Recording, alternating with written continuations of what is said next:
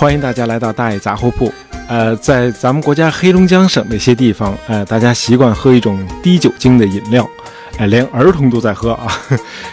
这种饮料叫格瓦斯，在北京大一些的超市货架上也能看到。这是一种很独特的用面包干发酵制成的饮料，这个酒精度的含量只有1%。格瓦斯起源于这个俄国，据说已经有1000多年的历史了。相传在这个古老的俄罗斯，有个小餐馆的店主把这个客人们掉在桌上的面包渣收集起来，装在瓶子里头发酵。你瞅人家多会过呀！没想到几天之后，这个瓶子里的面包渣就变成了一种醇香的饮料，略略带有一丝酒味儿。这种饮料很快就深受大伙儿的喜爱。后来人们还发现，这种饮料还具有这种助消化、调节肠胃的功能。于是，这个格瓦斯逐渐就成为俄罗斯一种常见的饮品，流传开来。在咱们国家黑龙江省的很多地方，这种饮料与其他俄罗斯的饮品和食品简直是遍地开花，像什么红肠啊、伏特加酒、俄式这个提拉米苏，还有西伯利亚蜂蜜。很多当地人甚至买面粉也选择买俄罗斯面。据说这个俄罗斯面粉做的这个面条和饺子皮呢，吃起来更有嚼头。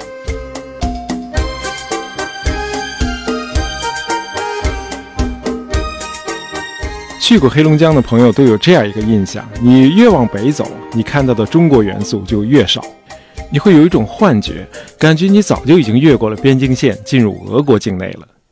你行车的道路的周围是大片的白桦林，这个林间呢，隐约能看见俄式的建筑。这城镇里呢，遍布的是这个俄式酒吧、俄式餐厅、俄式面包房，什么大风车，什么东正教教堂。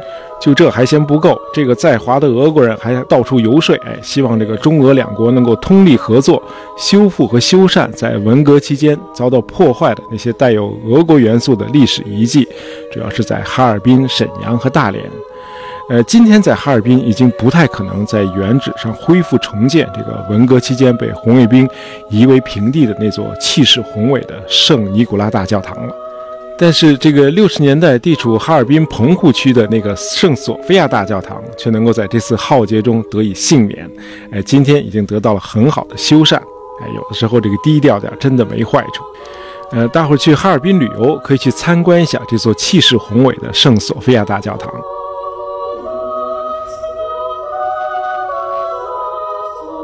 这个教堂高53米，一开始呢全都是木质结构啊，后来呢在外边包上了那个砖墙。这个教堂属于这个拜占庭风格，气派的一塌糊涂。这个主穹顶和这个钟楼呢，都是大伙熟悉的那种俄式的洋葱头的样式。这个教堂非常的宏大，可以同时容纳2000人在里边礼拜。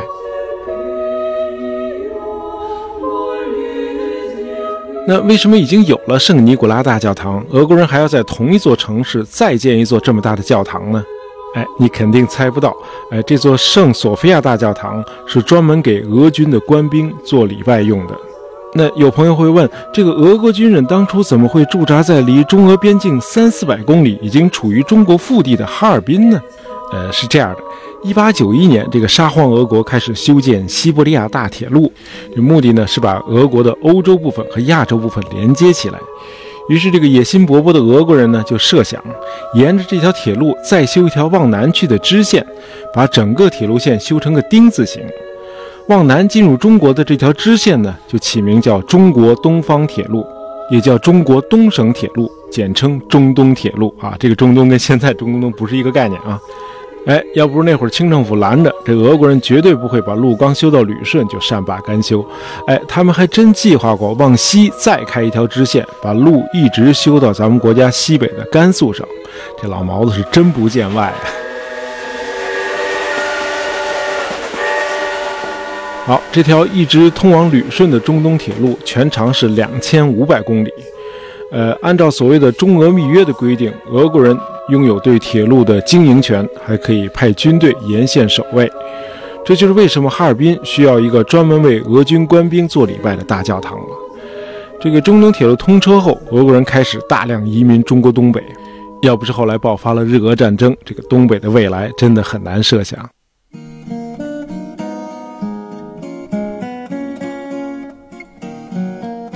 不过话说回来，这个中东铁路的建成确实繁荣了东北的经济。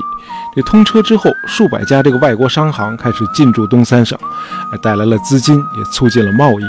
今天这个黑龙江的省会哈尔滨，长达1000多年都是一个一成不变的大农村，这里根本就没有城市。数十个村落在常年的这个白雪皑皑中凋敝衰败。在这儿，这个时间仿佛早就已经停滞了。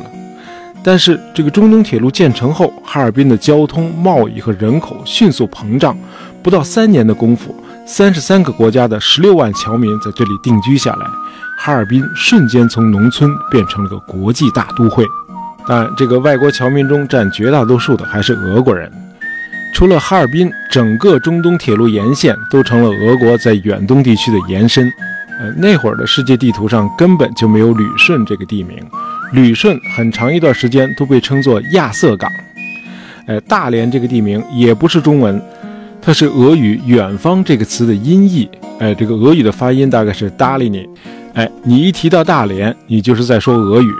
我记得以前看过这个末代皇帝溥仪的这个老师 Reginald Johnston 这个庄士敦写过的那本书叫《紫禁城的黄昏》，那里边有这么一句话，就说东北早就已经成了俄国人的天下了。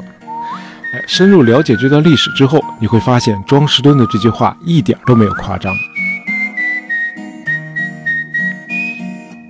那回头看来，这个修建中东铁路是沙皇俄国在这个远东扩张的最后一次，也是最成功的一次尝试。那咱们就简单回顾一下这个极端热爱别人家土地的民族，他们的历史是怎么演变过来的。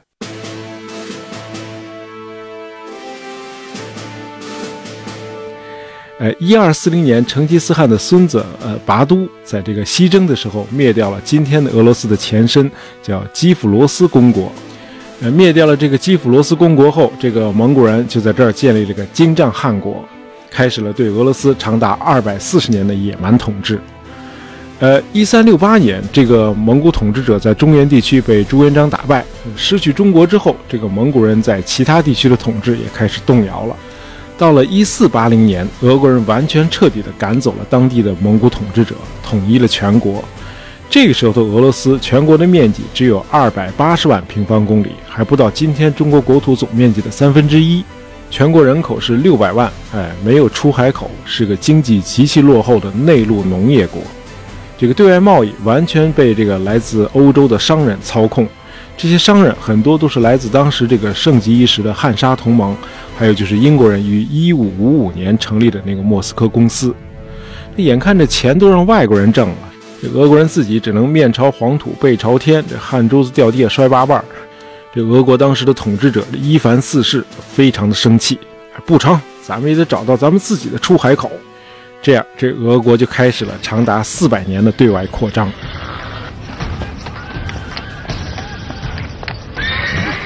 刚开始的时候，这扩张一点也不顺利。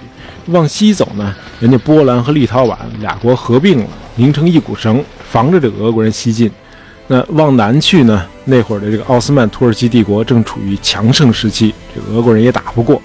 那咱就往东走，越过乌拉尔山一看，嘿，这是一望无际的西伯利亚大平原，而且人迹罕至，原住民很少。得嘞，那咱就甭客气了。于是这伊凡四世就找到一家俄国富农，这家人姓斯特罗甘诺夫，这名字太长了，咱们就管他叫老司家。这伊凡四世就说，朕恩准你们老司家带着哥萨克骑兵这一路往东杀，能走多远就走多远，到地儿咱们就插上咱们的旗子，那地儿就是咱们的了。你们老司家在新边疆20年内不用向朝廷交税，那边的管理权、裁判权全归你们家。这老司机一听乐坏了，我得令嘞！这个家族从来就不是什么善茬，那个长期以来就一直拿这个廉价的这玻璃珠、冒充水晶，从这个西伯利亚原住民那儿换取昂贵的毛皮，像什么黑貂的皮啊，什么北极狐狸的皮啊，换不换？不换就生抢，要多缺德有多缺德。这下好，有了皇上的圣旨了，干吧！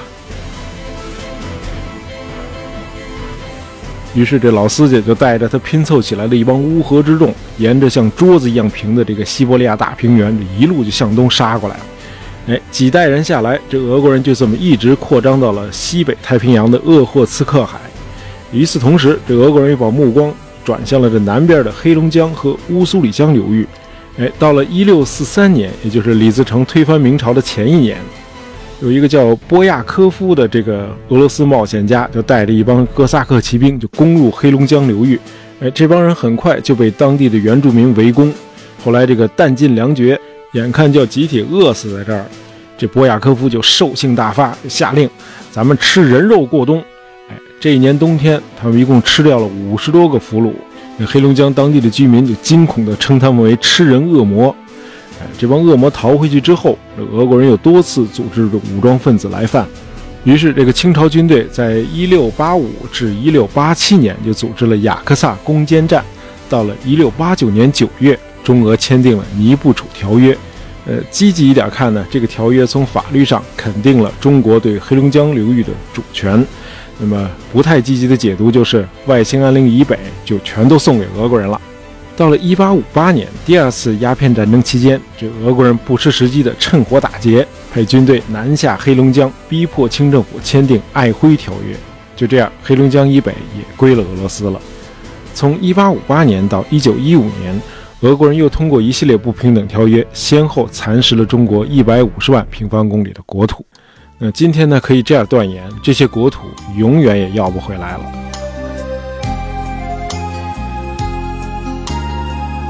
哎，你没打算要，并不意味着别人就已经解除了戒心了。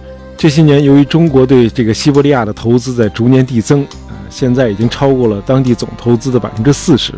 于是在俄罗斯就有不少人在惊呼啊，中国人马上就要接管西伯利亚了，中国对俄国的蚕食开始了。哎，这些臆想的依据呢，就是中国的投资者和这个中国的农民在大面积的租赁西伯利亚的土地。但是这些俄国人忽略了这样一个事实，就是俄国的农业用地有一半一直是荒废的。如果把这些土地利用起来，产生的经济价值双方都可以从中获益。而且在西伯利亚租赁土地的这个数千中国农民中，没有一个人提出过要在当地移民。哎，就是说中国人带给俄国的不是危机，而是农业技术、劳动力和繁荣的市场。哎，和生活中其他事情一样，这个繁荣一旦成为常态，哎，就不引人注目了。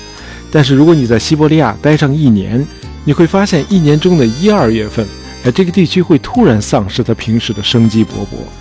为什么？因为中国人都回国过春节了。哦，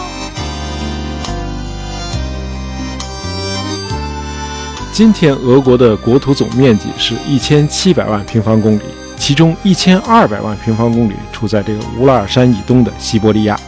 哎，这里集中了全世界20%的淡水资源和这个全球第2大油气田，各种其他的矿产资源储量也极其丰富。曾经提出过这个质量守恒定律的这个俄罗斯科学之父洛蒙诺索夫曾经说过，这个俄国的强大就在于西伯利亚的富饶。今天可以加上这么一句，开发这些富饶的资源需要中俄两国人民的通力合作。在黑龙江的佳音县，这个俄罗斯与中国隔江相望，滔滔的江水一路东去，既带走了两国历史中的恩恩怨怨，也带来了中俄两国共同的未来。好，今天的节目就到这里。喜欢大爷杂货铺的朋友，别忘了订阅我们的专辑，这样就不会错过我们的新节目了。感谢大家收听，咱们下期再见。